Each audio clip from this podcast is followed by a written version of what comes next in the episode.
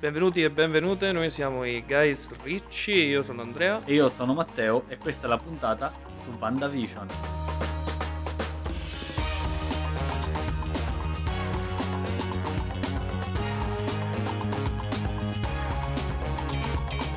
Sì, Matteo, perché mh, ci siamo visti la- l'ultima grande serie TV made in Marvel e volevamo parlarne perché comunque la reazione del pubblico è stata a dir poco esagerata. Sì, no, io ho visto pubblico e critica, nel senso che sono impazziti, ogni, ogni giorno usciva l'articolo sui sneak peek, no, sui sneak peek, sui easter egg. Non mi è avuto Sì, sì. easter egg della, de- de- della puntata precedente, usciva l'articolo in cui ti spiegavano la puntata precedente, nonostante fosse una delle serie più didascaliche, cioè comunque semplici eh, degli ultimi anni, nel senso... Quindi c'è, stato, c'è stata un'attesa gigantesca anche per capire cosa sarebbero state effettivamente le serie TV della Marvel. Eh, Sì, Ora, eh, finita Wa- WandaVision, eh, finito tutto questo processo, abbiamo una sorta di risposta. E eh, faremo spoiler su questa puntata, lo dico subito, perché mentre parleremo di tanto della trama.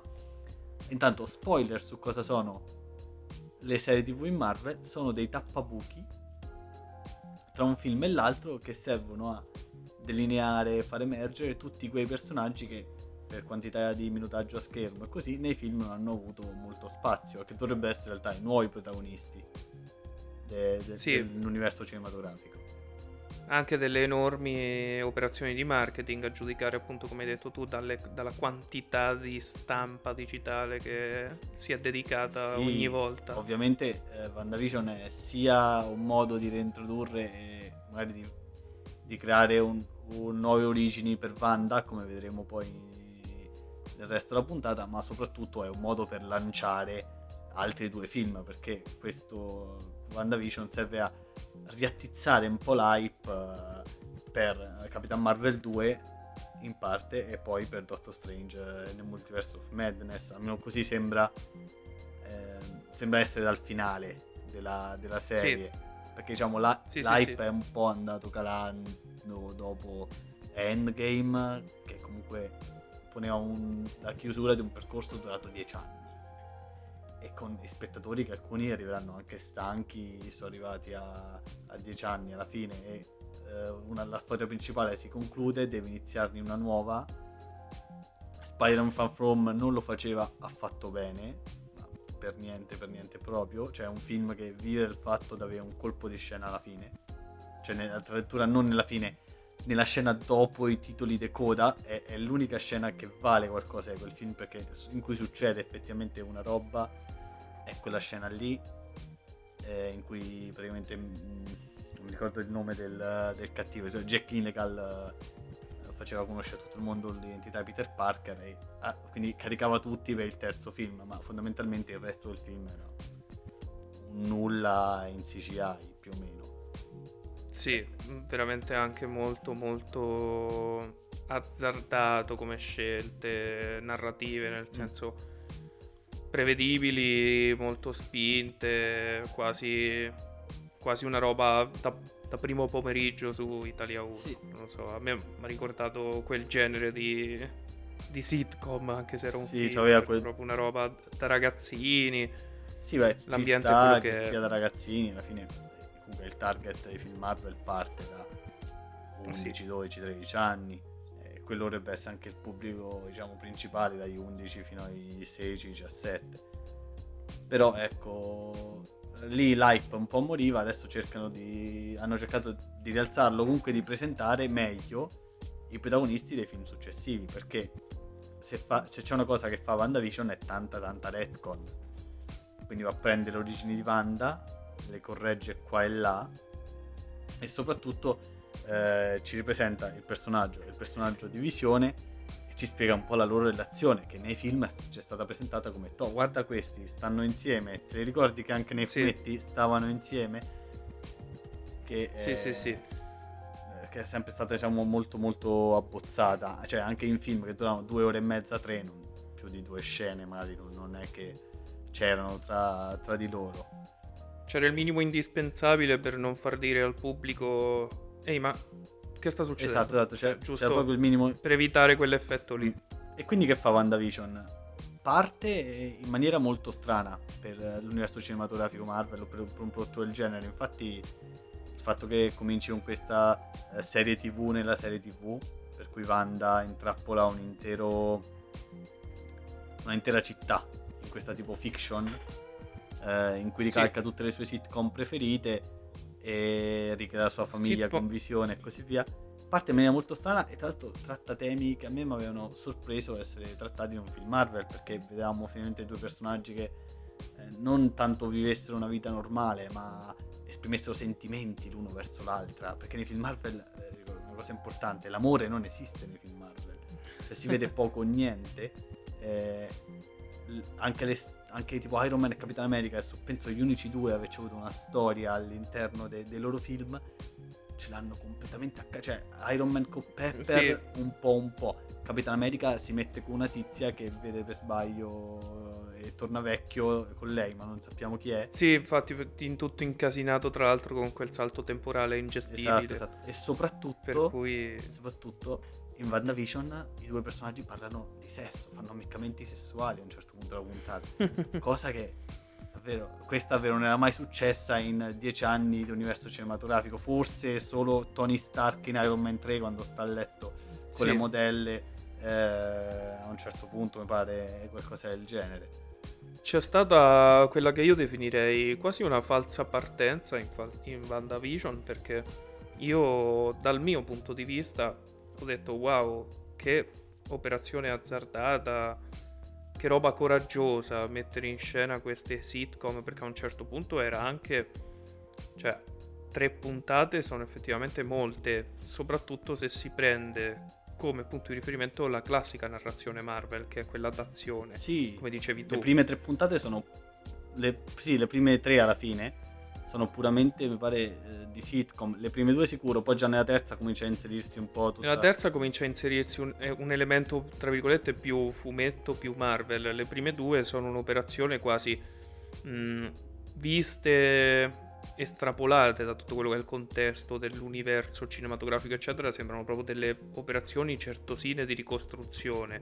Leggevamo prima che mh, sono state utilizzate 47 ottiche per la Mm. telecamera per cercare di riprodurre quella determina- quel determinato effetto tubo catodico. Sì, che però portano diciamo avanti anche questa parte diciamo del, di Wanda eh, nella serie, insomma hanno una, una loro storia che è quella dell'elaborazione del lutto di Wanda che dopo che ha visto insomma Sì. visione morire lì davanti insomma e la, e la cosa che mh, diciamo mi è piaciuta di meno forse di questa serie è il fatto che le due storie, no? quella di Wanda all'interno di Westview e quella dei- degli altri fuori, quindi abbiamo di, mh, dell'agente dell'FBI che è interpretato da Randall Park, eh, di cui adesso non, non ricordo il nome del personaggio, di Darcy, quindi l'altra ragazza, e di Monica Rambeau, si incrociano veramente, veramente poco.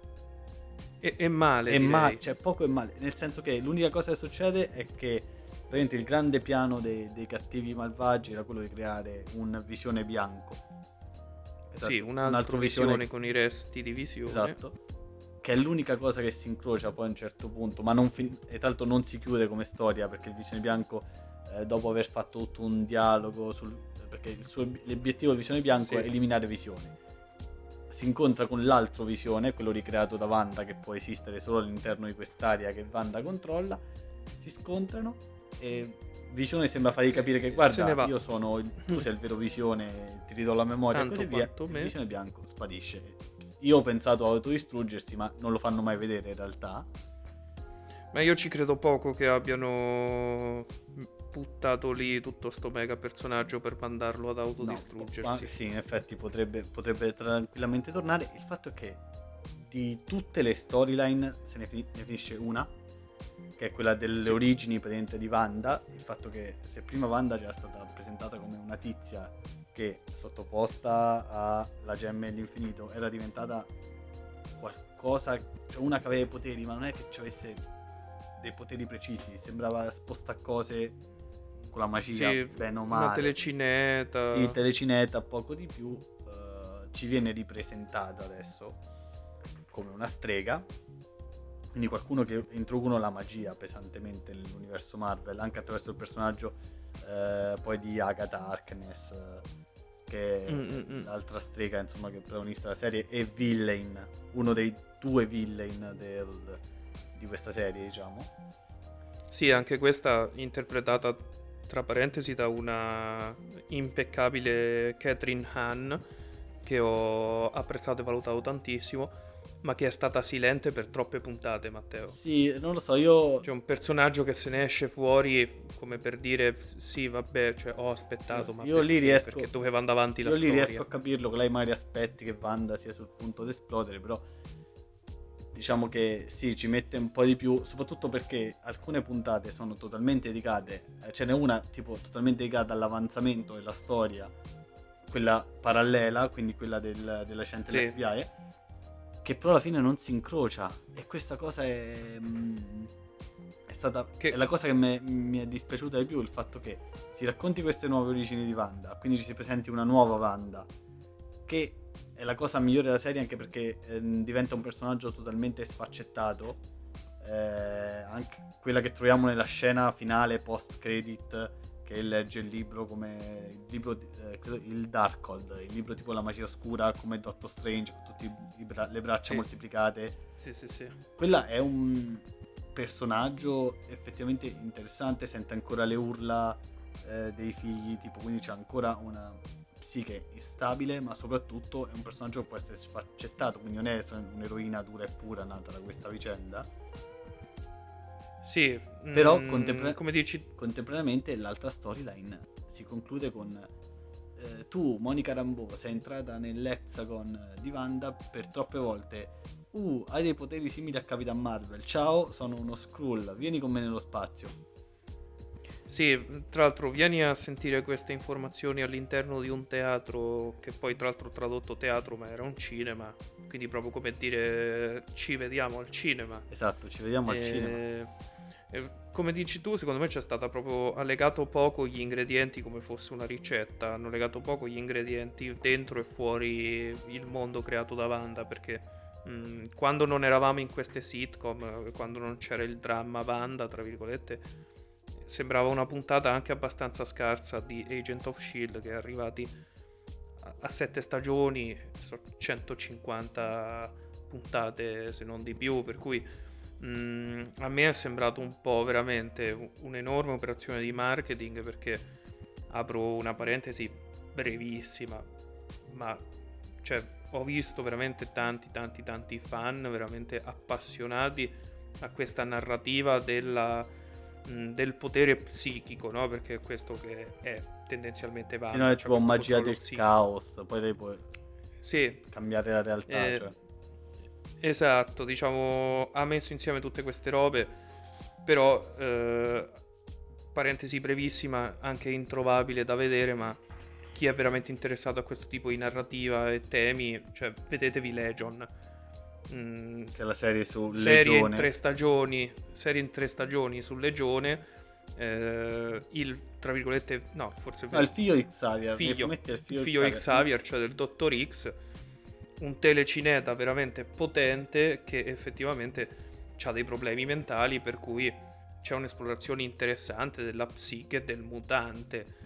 Qua siamo sulla. Sì, io la definirei la gestione del lutto, proprio stile Marvel Universe, no? Nel senso dall'oggi al domani lei sì, però... prima impazzisce, poi si calma, poi Sì, diciamo che matta. Eh, quella parte funziona anche abbastanza bene, poi comunque questa Legion era una serie che andava eh, come dicevamo anche prima di registrare, Legion era una serie che andava su FX, aveva un pubblico di nicchia, si poteva permettere mm-hmm. di non essere una serie per tutti, eh, tra l'altro era anche scritta dall'autore di Fargo, la serie sì, sì, sì, sì, no, ma sicuramente... Era una serie che si poteva permettere di dire mm, non ti spiego tutto, vado su un canale eh, comunque via cavo che non c'ha bisogno di averci 300, milioni e milioni di persone a vedermi. WandaVision deve essere seguita quantomeno dalla maggior parte delle persone che hanno visto i film Marvel. Perché deve, esatto. essere, essere, fa ponte collegamento per portare queste altre persone al cinema, quindi deve averci è la comedy dei film Marvel, che in questo caso infatti è rappresentata dalla storyline, quella eh, dell'agente dell'FBI, che è senz'altro la parte comedy, della, cioè ancora più comedy della sì. sitcom falsa di Wanda, perché là dentro proprio c'è, c'è quella comicità tipica Marvel Studios, mentre d'altra parte ricalcano quella delle sitcom, quindi ogni puntata c'ha quel tipo di comicità, quell'altra parte c'è proprio la comicità da Marvel Studios e lo stile da, da Marvel Studios tipico. E è un po' così, cioè rimane un po'... Sì Mm, chiaramente è un'arma a doppio taglio. Avere così tanti spettatori da gestire, come dici tu, non si può andare nell'autoriale, bisogna fare le cose con calma. Infatti, come dicevamo, l'unico azzardo eh, che personalmente a me è piaciuto molto eh, è stato questo, eh, diciamo, questo esperimento narrativo per ora unico nella nella produzione audio-video mondiale, perché poi servono proprio dei presupposti anche molto vasti, che sono quelli appunto di major scritture, di attori, eccetera. Abbiamo ritrovato Evan Peters. Che fa Quicksilver. Sì. Che interpreta Quicksilver, però nella, nella serie degli X-Men, quella della, della Warner della Bros. Fox, della Fox. Della Fox eh, della Fox, per cui c'è stato questo salto. Io personalmente è stata la parte più, più divertente, anche più scioccante, perché proprio ha un livello narrativo altro, che, non è, che ancora non si è presentato da nessuna parte, il livello narrativo della scrittura degli attori. Eh, per cui ci siamo ritrovati con personaggio interpretato da un attore che nessuno si sarebbe mai aspettato, ma che tutti volevano, perché io personalmente ma poi tutti i riferimenti anche all'interno stesso che i personaggi fanno a Quicksilver, è chiaro che loro hanno assimilato il fatto che c'è stata una pessima gestione di Quicksilver nell'universo Marvel e è come dire sì, ce ne siamo resi conto e abbiamo usato questo escamotage folle che però funziona, perché cioè far dire a un personaggio all'interno della storia dal punto di vista diegetico mh, ha cambiato attore, cioè nel senso sì ok, però vuol dire che quindi tu hai coscienza de- del fatto che siete una, una serie tv, è completamente geniale, assurdo, eh, appunto ci sono dei presupposti rarissimi che sono questi per i quali mh, mm, cioè, comprende i diritti sul personaggio, la, scrittura degli, la scritturazione degli attori, è, è completamente assurdo, infatti e mi è piaciuto molto perché vabbè io amo la sperimentazione e queste robe azzardate per cui è forse uno dei punti per me più alti delle serie tv il resto è chiaramente Sai, roba già vista. secondo me deriva un po' dal fatto comunque di averci una forbice di pubblico così ampia nel senso che tu devi scrivere contemporaneamente per il tizio che si è visto magari solo i film della Marvel quello per cui non se è visti tutti magari si è visto solo gli Avengers qualche Capitan America quelli principali diciamo, e non si è visto l'altri, e il tizio nerd eh, che si legge i fumetti, che conta easter egg e così via.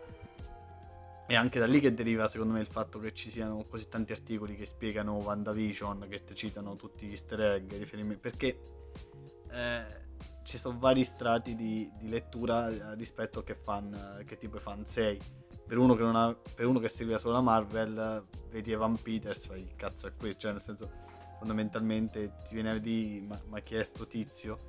Per, invece il tizio che ha visto X-Men e conosce l'origine dei personaggi e così via, comincia a fare dietrologie su stanno portando i mutanti, così no, cioè io ricordo la puntata dopo l'entrata di Evan Peters in scena nel ruolo di Quicksilver è stata un delirio di gente che scrive articoli su articoli su come porteranno sì. i mutanti nell'universo Marvel, lo faranno no, così. Che però alla, è alla fine non era vero. È un'operazione di marketing, sì sì. Quindi alla fine è un modo sempre di rilanciare hype su hype, tra l'altro anche cercando di distrarre lo spettatore, perché lo spettatore che si concentra su oh mio dio c'è Quicksilver non, ci, non si concentra su altre cose e mh, fa, pensare eh, fa mettere insieme pezzi per teorie strampalatissime quando alla fine la serie era molto molto lineare e se sì. proprio tu non l'avessi neanche capita dopo sette episodi molto lineari o che non troppo eh, sbalzati, c'è anche un ottavo episodio che è uno spiegone di 40 Sì, no, minuti no, lo- in cui oltre a descrivere le origini di Wanda ti spiega tutto cosa è successo eh, Fino a quel fino momento. a quel momento nei minimi dettagli anche quando non c'era bisogno di spiegarlo nei minimi dettagli. Cioè il fatto che tu mi faccia vedere tutte le sue eh, che lei guardava le sitcom per stare meglio ok ma basta dirlo. Non serve che tu basta che nel, nel sacchetto del padre ci fossero tutte le cassette le sitcom perché io mi devo vedere il fatto di lei che ehm, in ogni posto in cui sta guarda una sitcom e guarda esattamente la sitcom citata eh, negli episodi Negli episodi cioè, precedenti, tra l'altro, quindi è proprio un eh, mm, come dire, one to one, anche se non guardi lo schermo, capisci Sì. quello che sta succedendo e quello che è E successo. naturalmente io lì mi, mi devo un attimo staccare perché se lo vedo non è rivolta a me quella parte là.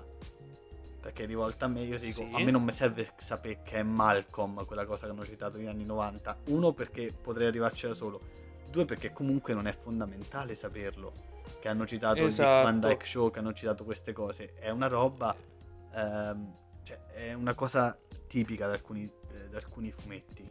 Però secondo me si rifà molto al fatto quando tu dicevi che la, mm, cioè la forbice di spettatori non è per tutti, è girata per, ehm, per chi ha visto i film, sì, però secondo me c'è anche questo fattore che mm, i riferimenti alle sitcom più vecchie, secondo me, è proprio per un pubblico più anziano. Perché il Dick Van Dyke Show è una roba che, cioè, io ho 30 anni, non me lo ricordo. No, ma è, è chia- Non l'avrei è mai chiaramente beccato. una roba per... Cioè, è anche quel tipo di pubblico che gli piace, eh, anche se ha già capito, anche se già lo sa, vedersi spiegare delle cose in un determinato modo. O, perché è un po' tipica anche di un... Non so, però anche di un certo tipo di fumetto, vedere sta roba che il capitolo o l'episodio in cui ti vado a spiegare eh, le determinate origini e le cose di un Sì. personaggio. Naturalmente non è fatto sottilmente, è tutto proprio tagliato con un coltellaccio quell'episodio. Eh, cioè, che alla fine sono poche scene interessanti, ma erano scene che se tu facevi in un eh, montage senza dialoghi Arrivava lo stesso. arrivava lo sì, stesso. sì, Invece sì. sono 40 minuti di episodio. No, ma è tutto un po'. cioè, su quell'episodio è particolarmente forzato, no? Però è chiaro che è tutto. un Oh mio dio, c'è scritto Stark Industries. Oh mio dio, la pubblicità, c'è quel personaggio. Oh mio dio, c'è il simbolo dello Sword. Mm, è tutto. È Sì. tutto un mega ammiccamento, no? Come dicevi tu, come faceva Leo Ortolani, è tutto un mega occhiolino al pubblico. Sì, che sì. poi a un certo punto st'occhio sanguina perché non. eh, è tutto Mm, guarda- È stucchevole, nel senso è, è chiaramente pop, è, uh, a tratti è uno sforzo di far diventare pop una roba più complessa, però per chi è abituato a qualcosa di più complesso è molto più, è molto più pesante secondo me perché è proprio palese che c'è questa voglia infinita di voler attrarre che alla lunga però stanca, cioè uno vuole anche dei contenuti che come dicevi tu alla lunga unico personaggio sviluppato, Wanda, e visione. lineare Cioè, Wanda e Visione abbastanza- risultano due personaggi Sì. molto molto interessanti. E poi mi, mi devo eh, trovare con gente che mi deve lanciare altri film. Perché quello che Eh, succede, esatto. il fatto che questa serie non finisce per lanciare dei film ci può stare. Il fatto che tu mi hai dedicato un'intera storyline solo per dirmi guarda questo personaggio, le origini di un, di un personaggio, me lo intrecci con la storyline di Wanda, mi fai sembrare che le due cose siano collegate e poi arriva l'episodio finale e ti dicono ma sì, lei entra, arriva, salva i figli di Wanda, tra virgolette, e poi ci vediamo in Capitan Marvel 2. Va bene? Sì, Lo puoi fare, eh, però io a questo punto se esce una serie che magari mi interessa di meno per personaggi coinvolti, come può essere eh, Falcon and the Winter Soldier, sai che ti dico, eh, ultima puntata, mi guardo la scena Open to Ricoda e, e vediamo com'è finita, perché tanto que- quello è. esatto, però è chiaramente secondo me finiremo come con le infinite testate dei fumetti per cui è difficilissimo stargli dietro, poi ti vedi dei recap e poi sarà sempre più difficile far sì che il film è godibile anche visto per primo, cioè io uno che non ha mai visto eh, un film dell'universo Marvel, che poi è anche difficile perché sono talmente tanti. No, sì, ma Però- un film... eh, allora, io posso capire che mh, a grandi linee anche uno eh, sa che, che cosa è successo a determinati personaggi, anche se non ha visto un film perché eh, ha le storie tipo di Iron Man o di Capitan America hanno certo, avuto anche un certo eco al di fuori di, di chi vede il film. Quindi che sai che, se, che Iron Man è morto, penso lo sappiano tutti. Perché eh, Sì, sì, sì. c'erano i meme, capito? Anche se non sai, Eh, non quello. visto che Capitan America è diventato vecchio, lo, lo sai perché anche lì è uscito fuori sta cosa da... Però magari eh, era l'occasione di raccontare l'origine di un personaggio in una serie che però gli manca l'inizio, perché li- l'inizio se non hai mai visto un film e magari ti stai guardando solo la serie o durante la serie ti riguardi tutti i film Marvel oppure devi aspettare l'episodio 8 per darti l'inizio della serie praticamente. Perché tu prima non ce l'hai. Sì, ce l'hai sì, solo sì. se hai Eh, visto i film precedenti. E la fine non c'è perché ora dovrai andare a guardarti altri film E- Sì, eh, ah. quindi non lo so eh, mi lascia sempre molto basita sta, basito sta cosa. È strano, infatti, secondo me ci troviamo davanti a un'operazione anche difficile proprio da parte degli autori, perché come hai detto tu, per la prima volta ci troviamo di fronte a personaggi che sono proprio entrati nel- nel- nella consapevolezza popolare, cioè ormai non c'è veramente quasi più nessuno per strada che perlomeno non abbia sentito parlare di un personaggio Marvel. Per cui eh, è anche secondo me mh, meno azzardato di quello che può sembrare, no? creare questi collegamenti, questi riferimenti. È vero che non ho mai visto magari Capitan Marvel e quindi non collego, cioè io anche per caso ho rivisto Capitan Marvel per caso e ho ricollegato che Monica Rambeau è effettivamente la ragazzina piccola che gioca con, eh, sì io non me lo ricordavo Capitan con Marvel Capitan Marvel. Esatto, cioè nel senso sono degli indizi in più che ti fanno apprezzare molto, cioè che poi quando li trovi ti fanno apprezzare molto di più l'opera. E è chiaro che senza tutti questi eh, indizi esterni, chiamiamoli, no? tutte queste informazioni esterne all'opera in sé, l'opera in sé è veramente st- quasi straniante. Se non fosse che poi chi la vede come prima cosa, no? nel senso uno che ha fatto Disney più per Star Wars e si ritrova con WandaVision dice ok non ho mai visto niente da Marvel, punto primo c'ha a disposizione tutti i film, quindi poi li recupera. E punto secondo, vabbè, l'universo è fumettistico, c'è una coi poteri, l'ennesima, un'altra, c'è un tizio verde. Mm, è un'operazione strana, eh, è un embrione. Secondo- cioè io spero che sia un embrione che poi non diventerà nemmeno l'uso comune perché sennò finiremo in tutti universi narrativi vastissimi per i quali è un delirio recuperasse tutto. È quello lì il fatto, cioè il, il rischio. io non lo so nel senso che son- questa cosa alla lunga mi stanca mi stanca perché Sì, sì, l'andamento qualitativo è comunque ondeggiante e comunque non so pro- cioè eh, non è pensato proprio per me io vorrei una roba magari non, non più adulta a livello di violenza sangue botte proprio a livello alcune volte de- di narrazione ma mi rendo conto che comunque il target deve essere più basso perché il prodotto deve prendere la falcia del pubblico più grande possibile non solo a livello di età ma proprio a livello di culturale cioè questi film devono vendere in America devono vendere in Europa devono vendere in Cina quindi, sì, quantità, anche quindi non è quantità. che no? puoi star lì a mettere una cosa particolare o un approfondimento preciso su, su un, su un determinato Un prodotto. determinato I film tema. soprattutto, magari le serie un po' meno, però i film soprattutto devono da vendere dappertutto. Quindi sì, sì, sì. capisco questa cosa qui. Io però spero che si vada verso una sorta di continuity più leggera per altri universi cinematografici, anche pur rimanendo universi. Cioè io quando la DC ha mandato tutta puttana e detto d'ora in poi famo film singoli, ho respirato Sì. perché lì ho pensato ok, meglio mm, sicuramente perché almeno poi li colleghi magari fai qualche scenetta però non ne fai una roba eh, troppo intrecciata Sì, sì, sì, se no diventa la serie TV al cinema e te devi vedere veramente 30 film. Sì, devi... Altrimenti no, non sai cosa stai guardando. È un po' il discorso, certo, io penso se domani esce una serie TV in quattro stagioni di John Wick, e poi esce John Wick 4 al cinema, eh, mm, mi impedisci, tra virgolette, cioè o non vedo il film perché se io non ho visto quattro stagioni prima, un po' quello che è successo con The Mandalorian e tutte quelle mega puntate infinite dirette da Dave Filoni, che so, le sette stagioni di Star Wars Rebels. È chiaro che poi hanno dovuto buttare fuori una sezione su Disney View che c'è scritto le 5 puntate che più o meno ti fanno capire cosa è successo su Star Wars Rebel in, in 180 puntate perché e poi è quello il rischio che secondo me è anche... Cioè poi sminuisce l'operazione che viene fatta e quindi dici ma perché devi fare così?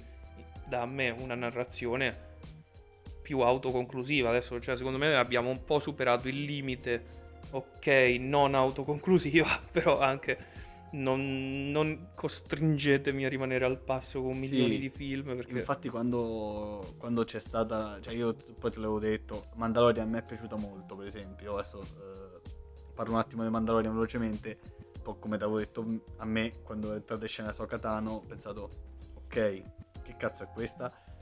E cioè, nel senso, sì, cerca un tizio, vabbè, no- non mi interessa. Non- non- è un- per me è un Deus Ex Machina che serviva per sta puntata a mandare il tizio da un'altra parte. Fine. Ma no- non mi è sembrato neanche un personaggio particolarmente fico. Cioè, nel senso, è un personaggio normale.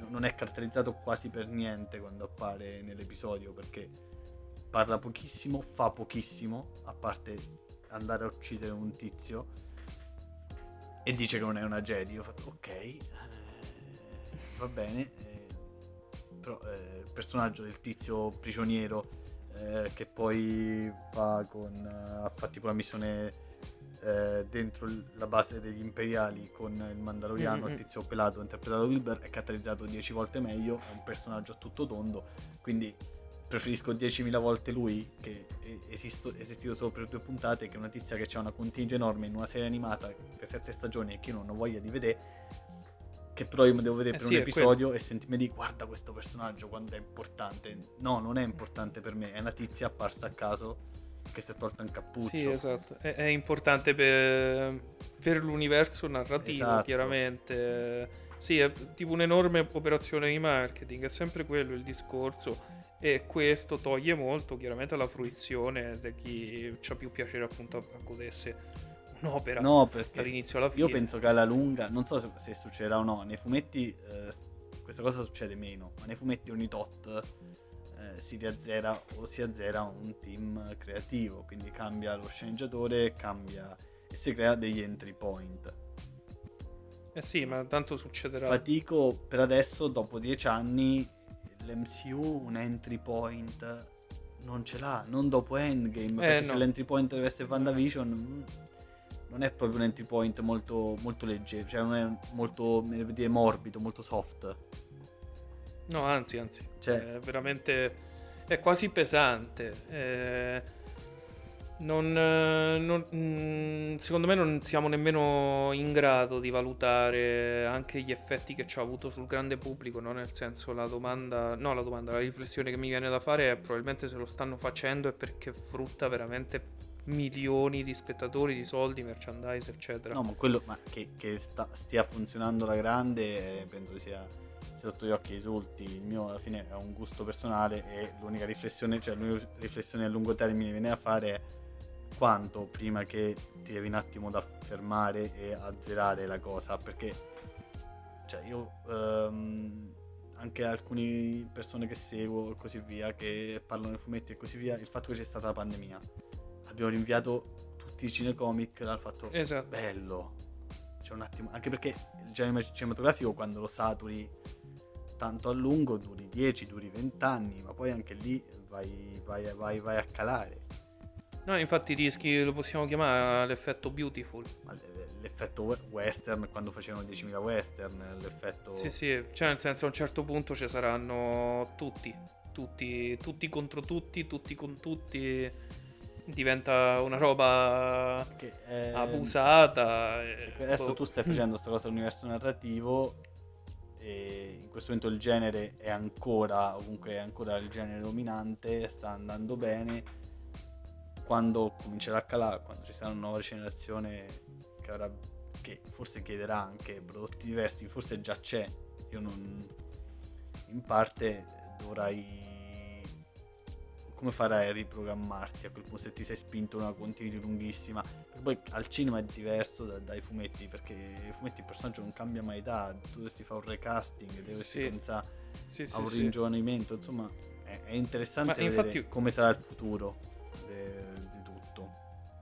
Sì, sì, sì, ma è quello che stiamo un po' vedendo co- con Spider-Man, che, che ha subito effettivamente quello che noi speriamo non, non riaccada, no? Perché eh, io lo dico, Sam Raimi è colui che ha inventato il cinecomic, ok, l'ho detto, e, e l'ha fatto pure bene perché Sam Raimi è il migliore, ho detto anche questo, e, e chiaramente dopo Sam Raimi hanno capito che il cinecomic eh, poteva essere fatto, eh, però hanno- non hanno voluto tenere da parte Spider-Man, quindi abbiamo Andrew Garfield, abbiamo Tom Holland, abbiamo il film d'animazione. Sì, Spider-Man è la prima vittima, proprio dal punto di vista storico, è il per- primo personaggio vittima de- dell'abuso mediatico, per cui o- ormai eh, ce lo teniamo in tutte le, in tutte le che tra salse. l'altro ognuno- è piaciuto molto, eh, pare che volessero fare tutti e tre Spider-Man insieme, adesso non so se poi come...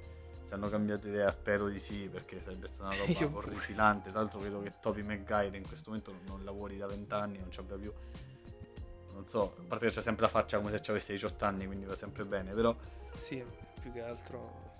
Non lo so, abbiamo già avuto quel film animato bellissimo con 300 Spider-Man diversi. Me, me lo vuoi fare anche filmato? Sì. Cioè, nel senso, No, ma che, che funziona in animazione proprio perché è un altro medium narrativo, no? eh, de- devo medium. proprio averci voglia di vedere anche il film eh, su 300 Spider-Man diversi. Io Sinceramente, no. No, infatti... Anche perché non si sta parlando di tre Spider-Man diversi, sono tre Spider-Man uguali, cambia un po' l'età.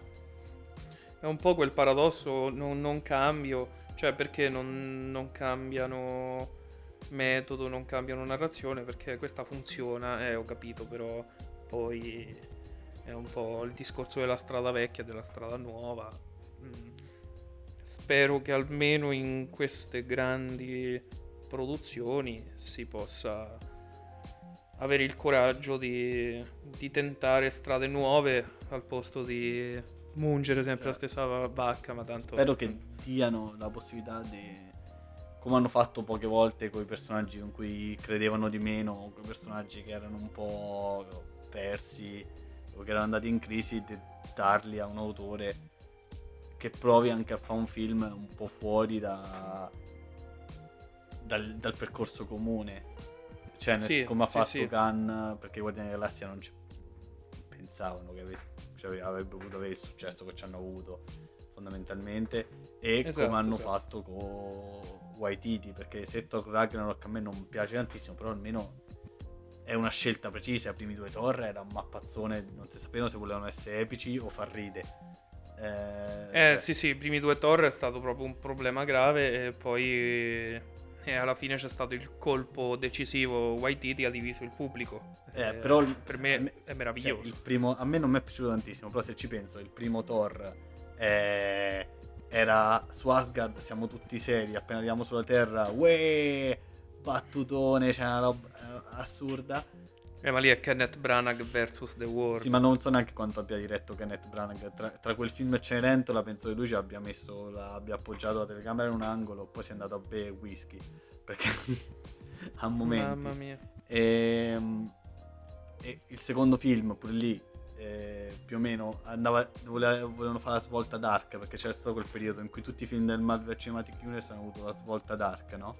Thor 2, Mhm. Iron Man 3, Capitan America eh, The Winter Soldier erano i film e la svolta dark. E Thor era quello che era uscito peggio, perché il film era, era, era veramente veramente brutto. Arriva il terzo, la- prendono un autore che decide, ok, il primo fun- secondo me funzionava più la parte, te la butto tutta sulla parte comica, faccio una roba ultra esagerata. Sì, sì, l'ho buttata in caciarissima. Sì, e, e funziona. E, eh, tra l'altro per me funziona, Il- funzionava anche Iron Man 3, che però è stato forse uno degli ultimi film con un autore che aveva da dire qualcosa con un personaggio prima che fosse Mm. tutto inglobato dalla storyline principale. Io spero che possa riprendere, ma no- se Doctor Strange 2 deve essermi rilanciato metà da WandaVision e metà dagli eventi di Endgame, già capisco che è un film pilotato con lo stile degli altri film Marvel perché avrà una trama che eh, non sarà chiusa forse in quel film, ma dovrà andare avanti e soprattutto dovrà portare per forza dei passaggi obbligatori. E non so quanta libertà la libertà che c'è la Raimi è bassa anche perché il primo Doctor Strange non credo sia andato malissimo non è un personaggio morto come tanti No, però è un altri. personaggio che mh, secondo me c'è l'opportunità di riadattarlo perché alla fine... sì ma il problema mio è che Doctor Strange non è morto la creerei Sam Raimi per il momento sì quindi è più probabile che Sam Raimi faccia ok guarda ve lo dico quanto mi pare poi mi date due soldi per Sì. tornare a fare con Bruce Campbell che taglia teste sì sì te li diamo ok Eh, chiaro. Vabbè, allora speriamo che finanzi bene il prossimo film di Sam Raimi. Sì, sì, deve fare come Guy Ritchie. D'autore. Fatto Aladdin e hanno dato i soldi per fare The Gentleman. Bene, Esatto. adesso fa- fai Doctor Strange e ti diamo i soldi per fare i tuoi horror eh, in cui fai impazzire la telecamera sì, sì. come, come un mattarello. E Direi che... sì, non c'è molto altro da dire. eh, Penso che possiamo chiuderla qua. Siamo finiti a parlare in generale di tutto il Marvel Cinematic Universe. Quindi almeno così che sa- era quello che volevano gli autori di WandaVision. Esatto, che è quello che volevano gli autori di WandaVision e io tra l'altro con questo salterei un'eventuale puntata sul Marvel Cinematic Universe di grande recap.